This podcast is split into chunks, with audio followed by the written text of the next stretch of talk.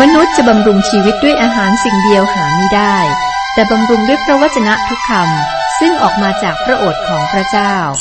พระคำคือชีวิต ต่อจากนี้ไป ขอเชิญท่านรับฟัง รายการ พระคำพี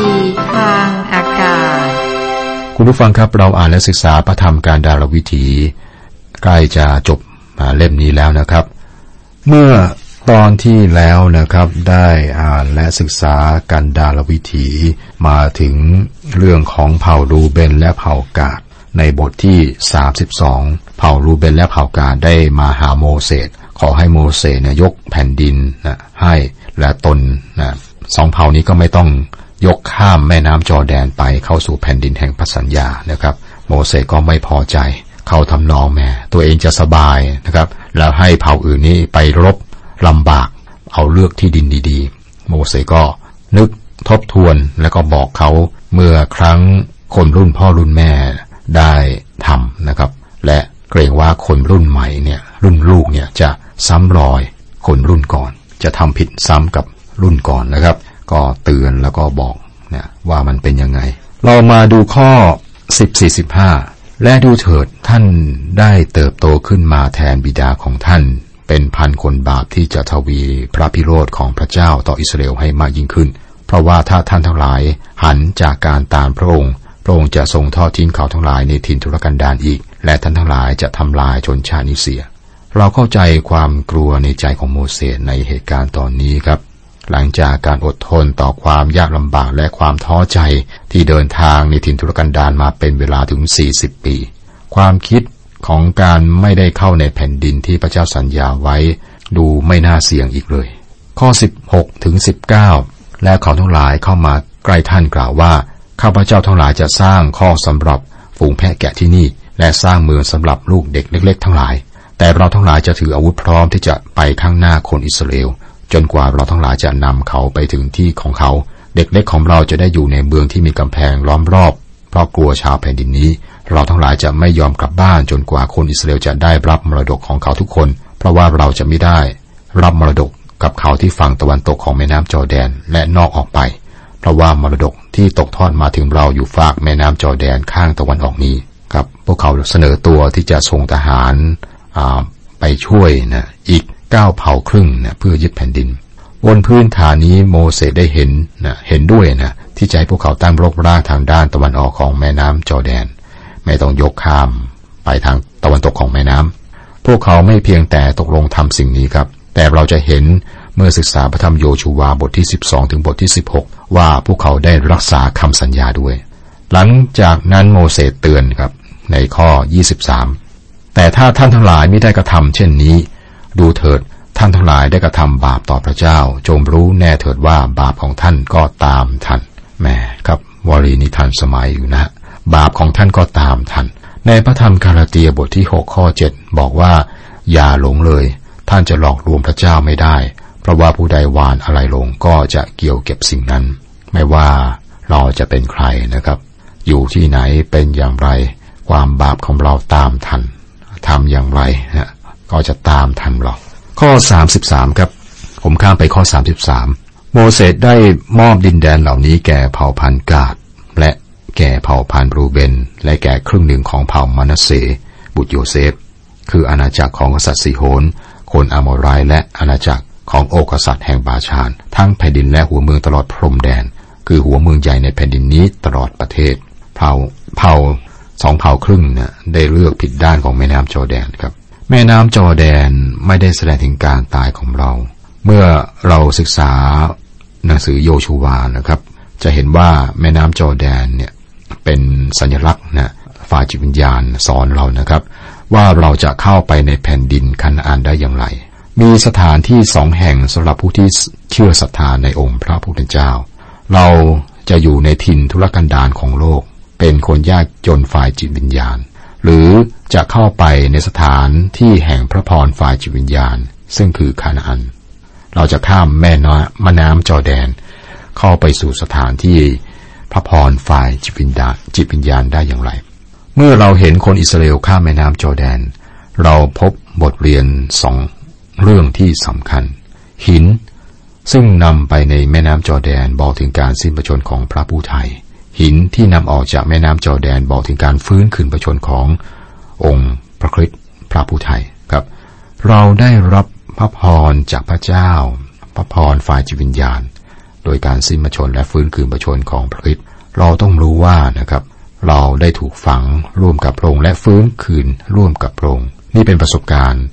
ทางจิตวิญญาณ ต้องสำนึกตรงนี้ยอมรับว่าเราร่วมกับพระองค์ครับ ยอมต่อพระองค์บนพื้นฐาน เพื่อเราจะสามารถได้รับพระพรฝ่ายจิตวิญญาณ เป็นบทเรียนด้านจิตวิญญาณนะครับ กลับมาที่เผ่าอิสราเอล 12 เผ่า สองเผ่าครึ่งนี้นะครับ มาคุยกับโมเสสไม่ได้ข้ามแม่น้ำจอแดนเข้าสู่แผ่นดินแห่งพัสัญญาทำให้พวกเขาเสียเปรียบไหมนะครับ ใช่ครับ องค์พระคิดตรัสว่าท่านจะรู้จักพวกเขาได้ด้วยผลของพวกเขา ครั้งหนึ่งพระองค์พยายามไปจากฝูงชนนะครับ ฝ่ายพระองค์กับเหล่าสาวกก็ข้ามทะเลไปยังเมืองชาวเกราซาจากมาระโกบทที่ห้าข้อหนึ่งมาระโกบทที่ห้าข้อหนึ่ง ฝ่ายพระองค์กับเหล่าสาวกก็ข้าม ทะเลไปยังเมือง ชาวเกราซา ใครคือชาวเกราซา พวกเขาก็คือเผ่ากาดที่อยู่ผิดด้านของแม่น้ำจอแดน และเมื่อพระเยซูมาหาเขานะพระองค์ก็พบว่าพวกเขาทำธุรกิจ ซึ่งบัญญัติของอิสราเอลเนี่ยห้ามคือการเลี้ยงสุกรหรือหมูนะครับ และพระเยซูก็ขับผีออกจากชายคนหนึ่ง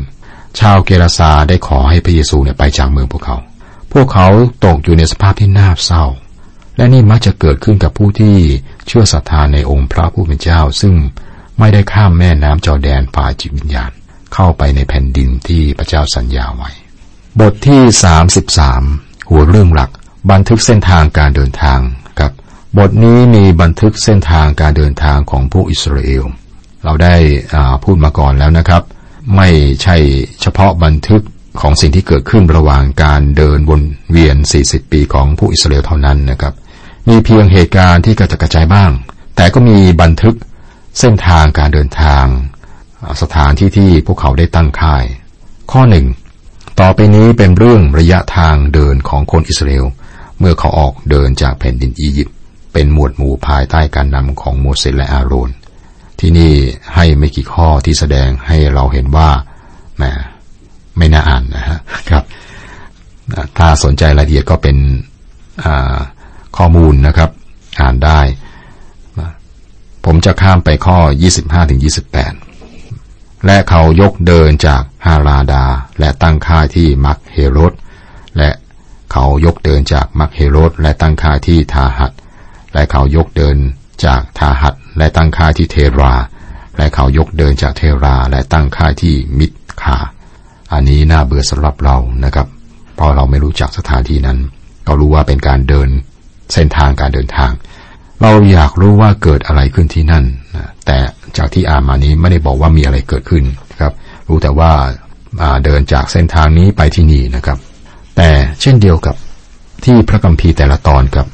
ถึงแม้เราจะมองว่ามันแหมไม่ค่อยน่าเบื่ออ่ามันน่าเบื่อนะไม่ค่อยอยากจะอ่านนะครับ แต่ว่าพระคัมภีร์แต่ละตอนมีบทเรียน ฝ่ายจิตวิญญาณที่สำคัญ บทนี้ก็มีบทเรียนฝ่ายจิตวิญญาณที่สำคัญด้วย แม้ว่าอ่านนะครับเหมือนอ่านแผนที่ถนนและก็ไม่น่าสนใจ แต่บอกให้รู้ว่าพระเจ้าเนี่ยบันทึกทุกก้าวที่คนเหล่านี้ได้เดินทางไป ที่จริงบอกให้รู้ว่าองค์พระผู้เป็นเจ้าอยู่กับพวกเขาทุกย่างก้าวของการเดินทางผ่านทินทุรกันดารทุกแห่งที่พวกเขาได้ไป ทุกครั้งที่พวกเขาหยุดตั้งค่าย พระเจ้าอยู่ด้วย แต่พวกเขาก็ไม่ได้ไปกับพระองค์เสมอครับ พวกเขากบฏไม่เชื่อฟังพระองค์มากในช่วงนี้ แต่ว่าพระเจ้าก็ไม่ทอดทิ้งพวกเขาเลย นี่คือความจริงสำคัญในพระวจนะของพระเจ้านะครับ เราจะไม่ละทิ้งท่านเลยพระเยซูตัดเรื่องเดียวกันในห้องชั้นบนว่า เราจะไม่ละทิ้งท่านไว้ให้เปล่าเปลี่ยว แปลตรงๆนะครับ เราจะไม่ละทิ้งท่านให้เป็นลูกกำพร้า เราจะมาหาท่าน หาอย่างไรครับ โดยการส่งพระวิญญาณบริสุทธิ์มา พระวิญญาณบริสุทธิ์ประทับอยู่ในผู้เชื่อศรัทธาทุกคน พระองค์อยู่กับเราตลอด ไปกับเราตลอด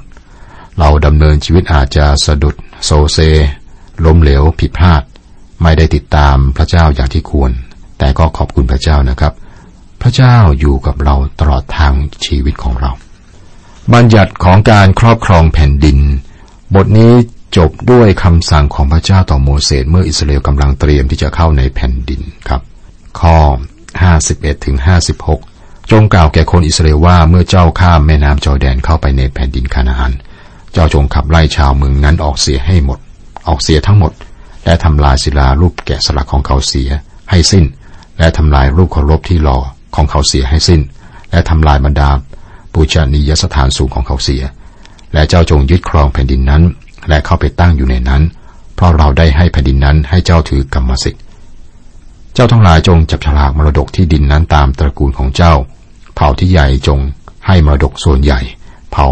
ที่ย่อมจงเจ้าจงให้มรดกส่วนน้อย ดินผืนใดที่ฉลากตกแก่คนใดก็เป็นของคนนั้น เจ้าจงรับมรดกตามเผ่าของบรรพบุรุษของเจ้า ถ้าเจ้าทั้งหลายไม่ได้ขับไล่ชาวเมืองนั้นออกเสียพวกที่เจ้าให้เหลืออยู่นั้น จะก็จะเป็น อย่างเสี้ยนในในตาของเจ้า และเป็นอย่างน้ำอยู่ที่สีข้างของเจ้า และเขาทั้งหลายจะรบกวนเจ้าในแผ่นดินที่เจ้าอาศัยอยู่นั้นและเราจะกระทำแก่เจ้าทั้งหลาย ดังที่เราคิดจะกระทำแก่เขาทั้งหลายนั้น มาถึงตอนนี้นะครับ มีคนบอกแม่พระเจ้านี่โหดเหี้ยมมากแหละแล้วก็ไม่ยุติธรรมที่บอกให้คนอิสราเอลเนี่ยทำลายชาวเมืองให้หมดเลยนะ ในขณะที่คนอิสราเอลเองก็ไม่เชื่อฟังพระเจ้า พวกเขาแย้งว่าเพราะว่าชาวเมืองเนี่ยเป็นคนน่ารัก และการที่พระเจ้าต้องขับไล่พวกเขาออกไปนั้นเป็นสิ่งที่ยอมรับไม่ได้เลยนะครับ นั่นคือข้อคิดเห็นซึ่งมีเหตุผลนะครับ ที่นี้ครับเรามาดูพระคัมภีร์ตอนนี้ ในพระธรรมสุรดีบทที่ 24 ข้อหนึ่งบอกว่า แผ่นดินโลกกับสรรพสิ่งในนั้นเป็นของพระเจ้า ทั้งพิภพกับบรรดาผู้ที่อยู่ในพิภพนั้น คือโลกนี้เป็นของพระองค์นะ พระองค์สั่งสิ่งที่ต้องทำพระองค์บอกอิสราเอลให้เข้าไปในแผ่นดิน แล้วก็ทำลายรูปแกะสลักของพวกเขา นักโบราณคดีกำลังขุดเรื่องนี้ขึ้นมา และพวกเขาต้องทำลายรูปเคารพที่เขาหล่อขึ้นมา พวกเขาต้องทำลายบรรดาปูชนียสถานสูงนะเสีย นี่คือสถานที่นมัสการนะครับ จากหลักฐานทางโบราณคดีและประวัติศาสตร์เนี่ยเรารู้ว่าการนมัสการที่ดินแดนที่จะเข้าไปนี้นะครับ มีการปฏิบัติที่ต่ำช้าในด้านศีลธรรม ต่ำช้าที่สุดนะครับ คนคานาอันอยู่ในสภาพจิตวิญญาณที่ตกต่ำมาก ไม่เพียงแต่พวกเขาไหว้รูปเคารพนะครับ เขายังห่างพระเจ้าจึงแท้และสมบชน แสดงออกนะโดยพฤติกรรมสัมสอนและบาปทางเพศ เป็นวิถีชีวิต และเป็นส่วนหนึ่งของการนมัสการพระเจ้าของพวกเขาคือรูปเคารพนะครับ ผลก็คือว่าคนคานาอันนะครับ ถูกคุกคามด้วยโรคทางเพศนะหรือว่าเป็นกามโรค การกามโรคนี้ระบาดรุนแรงมาก คนคานาอันที่มีโรคนะคุกคามอาศัยอยู่ที่ทางแยกของโลก แผ่นดินนั้นเป็นจุดที่อ่อนไหวที่สุดในโลกแห่งหนึ่งนะครับ ทุกวันนี้ก็ใช่ เป็นดินแดนยุทธศาสตร์ กองทัพแล้วกองทัพเล่านะเคลื่อนผ่านเส้นทางนี้ นอกจากนี้ก็ยังเป็นเส้นทางการค้าด้วย คนคันอันติดต่อกับคนมากมาย และพวกเขาได้ถ่ายทอดโรคร้ายคือการมาโรคเนี่ยไปทุกแห่ง ใครมาเนี่ยก็ต้องมาให้ถึงนะแบบภาษาไทยว่ากับติดการมาโรคไป ดังนั้นพระเจ้าเนี่ยให้คนอื่นมาอยู่ในแผ่นดินนั้น คนคันอันได้ทำลายแผ่นดิน หรือโลกที่พระเจ้าให้เขาอยู่ พวกเขายังได้แพร่โรคร้ายนะไปให้กับคนที่ผ่านไปมา ดังนั้นครับมัน มีผลเสีย ดังนั้นพระเจ้าก็ขับไล่พวกเขาออกไป นี่คือเหตุผลจากหลักฐานทางโบราณคดีและประวัติศาสตร์ที่ได้ค้นพบนะเกี่ยวกับสภาพบ้านเมืองชีวิตความเป็นอยู่ของคนคานาอัน แผ่นดินที่อิสราเอลจะยกเข้าไปนะครับ ด้วยเหตุนี้คำพูดที่บอกว่าพระเจ้าไม่มีสิทธิทำอย่างนั้น อันที่จริงแล้วนะครับสิ่งที่พระเจ้าทำเนี่ยทำด้วยความเมตตาซะด้วย ถ้าปล่อยไว้นะครับ การมโรคก็จะแพร่ไปเรื่อยๆ ศีลธรรมทางเพศนะตกต่ำมาก พระเจ้าก็บอกให้คนอิสราเอลทำลายนะเพื่อคนรุ่นต่อไป เหตุผลเดียวกับที่พระเจ้าให้เกิดน้ำท่วมโลกนะครับ คือพระเจ้ารักษาคนรุ่นอนาคตเอาไว้ มองในมุมนี้ครับ ไม่ตำหนิพระเจ้า ไม่พิพากษาพระองค์นะ การตัดสินของพระองค์นั้นมีเหตุผล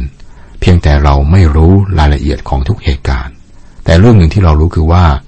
เราจะไม่พบกับสันติสุขในโลกนี้จนกว่านะครับ อนาคตข้างหน้าเมื่อ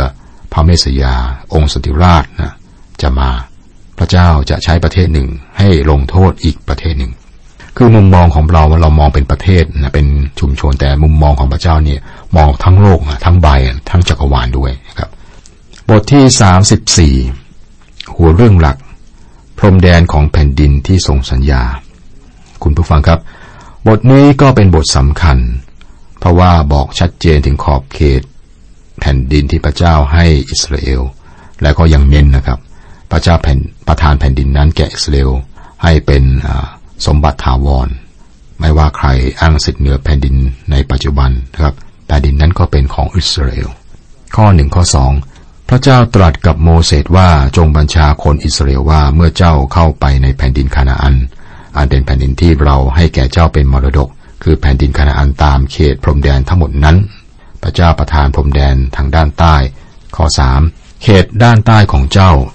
นับจากถิ่นทุรกันดารสินตาม ด้านเอโดม และอาณาเขตด้านใต้ของเจ้านั้น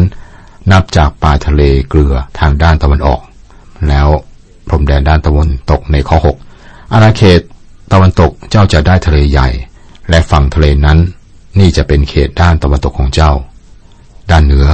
ข้อ7ถึงข้อ9ต่อไปนี้เป็นอาณาเขตด้านเหนือของเจ้าคือจากทะเลใหญ่เจ้าจงทำเครื่องหมายเรื่อยไปถึงภูเขาโฮ จากภูเขาโฮเจ้าจงทำเครื่องหมายเรื่อยไปจนถึงทางเข้าเมืองฮามัดและปลายสุดของอาณาเขตด้านนี้คือเซดักแล้วอาณาเขตจะยื่นไปถึงสิโฟรนไปสิ้นสุดที่ฮาเซรินัน ที่นั่นนี่เป็นอาณาเขตด้านเหนือของเจ้า ด้านตะวันออกข้อ 10ถึง12 เจ้าจงทำเครื่องหมายอาณาเขตด้านตะวันออกของเจ้าจากฮาเซรินันถึงเชฟาม และอาณาเขตจะลงมาจากเชฟามถึงลิบลาข้างตะวันออกของเมืองอายิน และอาณาเขตจะลงมาถึงไหลทะเลคินเนคินเนเรตทางตะวันออก และอาณาเขตจะลงมาถึงแม่น้ำจอแดนสุดลงที่ทะเลเกลือ นี่เป็นพรมแดนของเจ้าตามอาณาเขตโดยรอบ ก็เป็นอาณาเขตทั้งสี่ทิศที่พระเจ้าได้สัญญาจะให้ครับ แล้วก็ยังมี เจาะจงความรับผิดชอบให้แต่ละเผ่าข้อ 16 ถึง 18 พระเจ้าตรัสกับโมเสสว่าต่อไปนี้เป็นชื่อบุคคลที่จะแบ่งดินแดนแก่เจ้าทั้งหลาย ให้เป็นมรดก เอเลอาเซอร์ปุรหิต และโยชูวาบุตรนูน ท่านจงนำประมุขของคนทุกเผ่าไปแบ่งดินแดนเพื่อเป็นมรดกพระองค์บอกชื่อของประมุขแต่ละคนนะที่มีความรับผิดชอบในงานด้านนี้นะครับบทนี้ก็จบลงด้วยการอ้างถึงในข้อ 29 บุคคลเหล่านี้เป็นคนที่พระเจ้าทรงบัญชาให้แบ่งมรดก ให้คนอิสราเอลในแผ่นดินคานาอัน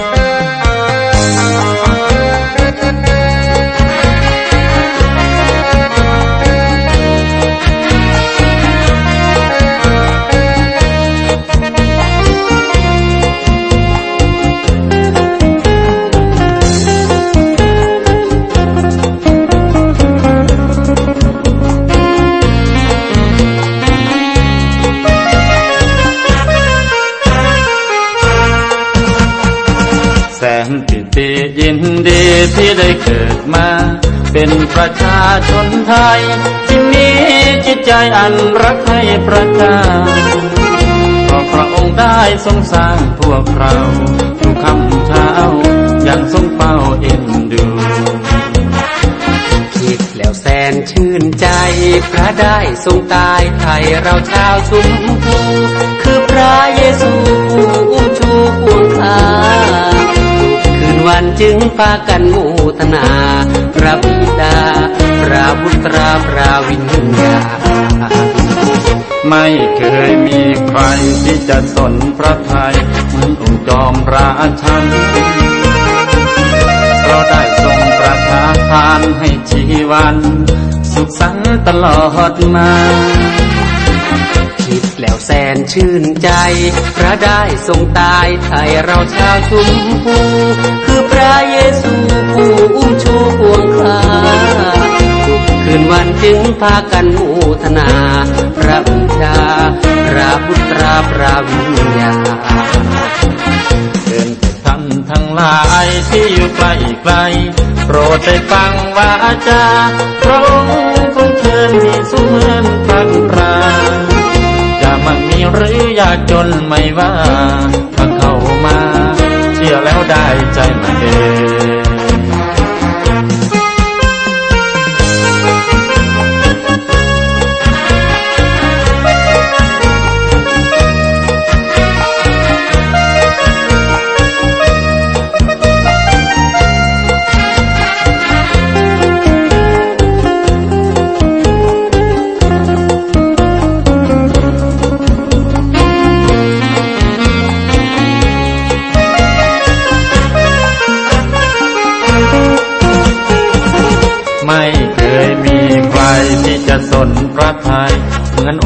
องค์จอมราชัน เพราะได้ทรงประทานให้ชีวัน